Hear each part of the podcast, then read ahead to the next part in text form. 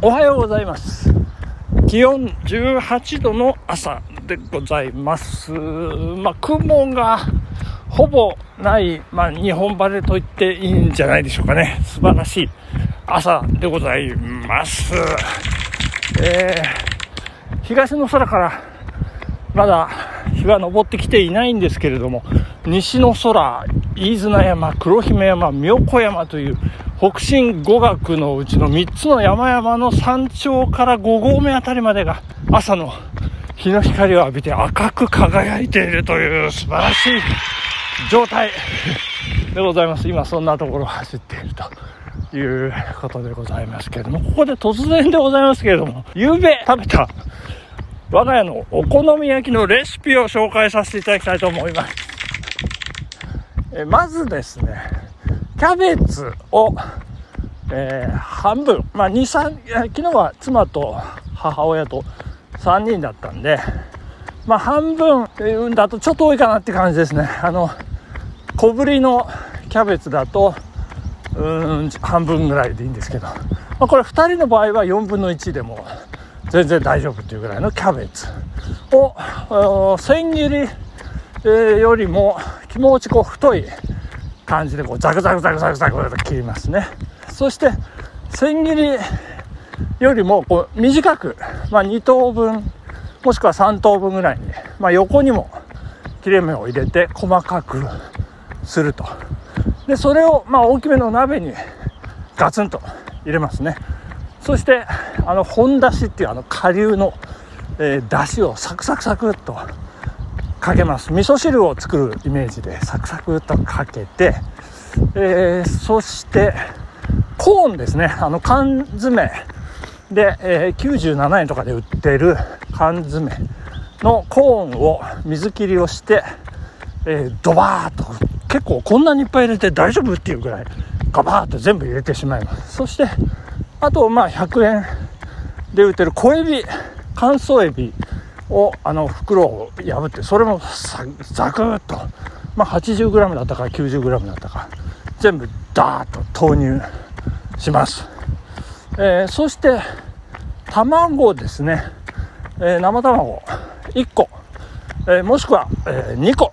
ゆうべは2個割り入れましたね。そして粉ですね、えこれは薄力粉でいいんでしょうけども我が家の場合はえーと、中力粉ですね。あの日国製粉でいうとあのホームラン印っていうね、えー、あの粉なんですけど最近あの、えー、通ってるスーパーでそれが置いてなくてですね。なんか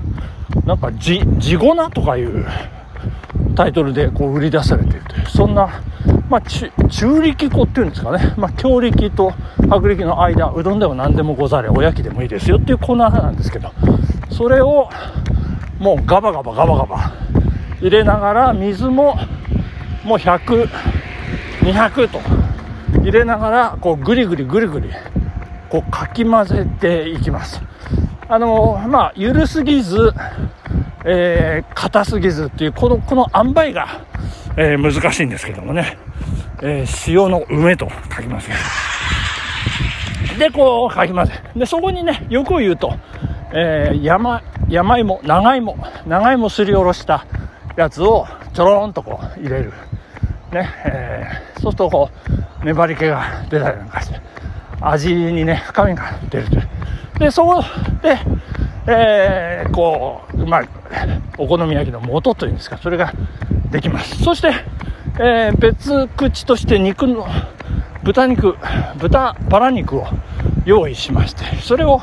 まあ、ホットプレートでジューッと焼きますね。で、そこに塩コショウを振って、えー、まあ、ひっくり返したりなんかして、で、その上に、あの、さっきのね、お好み焼き、こう、落とし、落としますというか、ま、丸くなるように、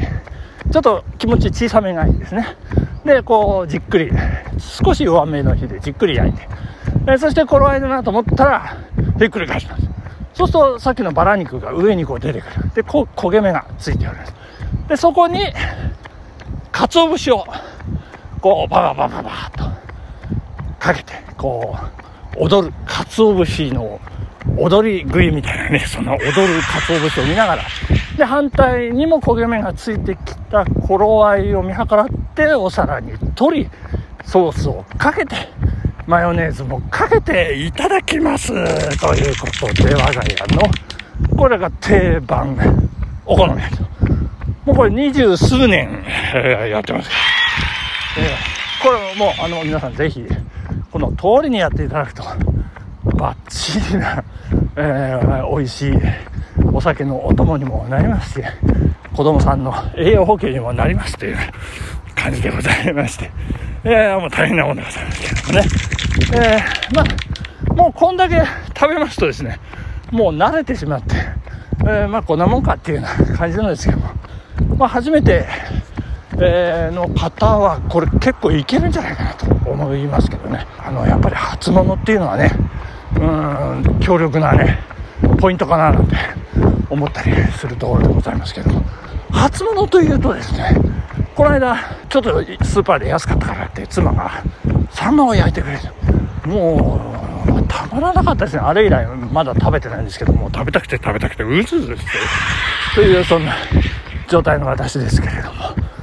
えー、まあ落語の方はって言いますとね、えー、目黒のサンマーなんていうタイトルになってるぐらいなもんでございましてですね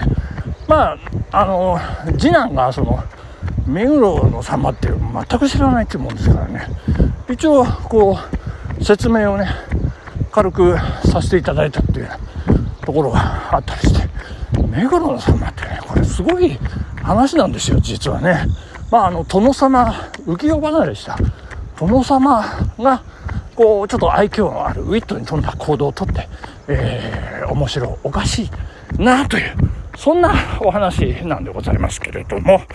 えー、殿様、あのー、もう本当に大変なもんでございまして、できるだけね、こう、家来たちは、下々のこう声を殿様の耳に入れないように、入れないように、なんか、変なこと言われると自分の仕事が大変になりますけど、で、あの、お食事なんていうとね、えー、もう食事の途中で、もう医者が控えていて、途中でこう脈を取ったりなんかして、はい、大丈夫ですかなんか。言ってですね、非常にこう、丁重にこう、腫れ物に触るような感じで扱われる。で、ある日、えー、タイをですね、こう出した、お膳にね。えー、で、魚なんてのは、まあもちろん白身ですよね。それを、それをこう、一箸、二箸つけて、で、代わりを持てかなんか言うと、次のもうおかわり、どんどん出てくるというね、本当につまみ、まさにつまみ食いみたいな感じで。そんな中で、えー、タイが出てきまして、えー、で、まあ、一箸二箸つまみ。うん、そうすると、おお、これはビールにあるな、なんて言いましてですね、えー、で、代わりを持てって言われるんですけれども、ご家来、う、タイですからね、まあ、当時もかなり高級、えー、でも、た、もう用意ができておらず、うわー、これ困ったな、なんてことで、殿、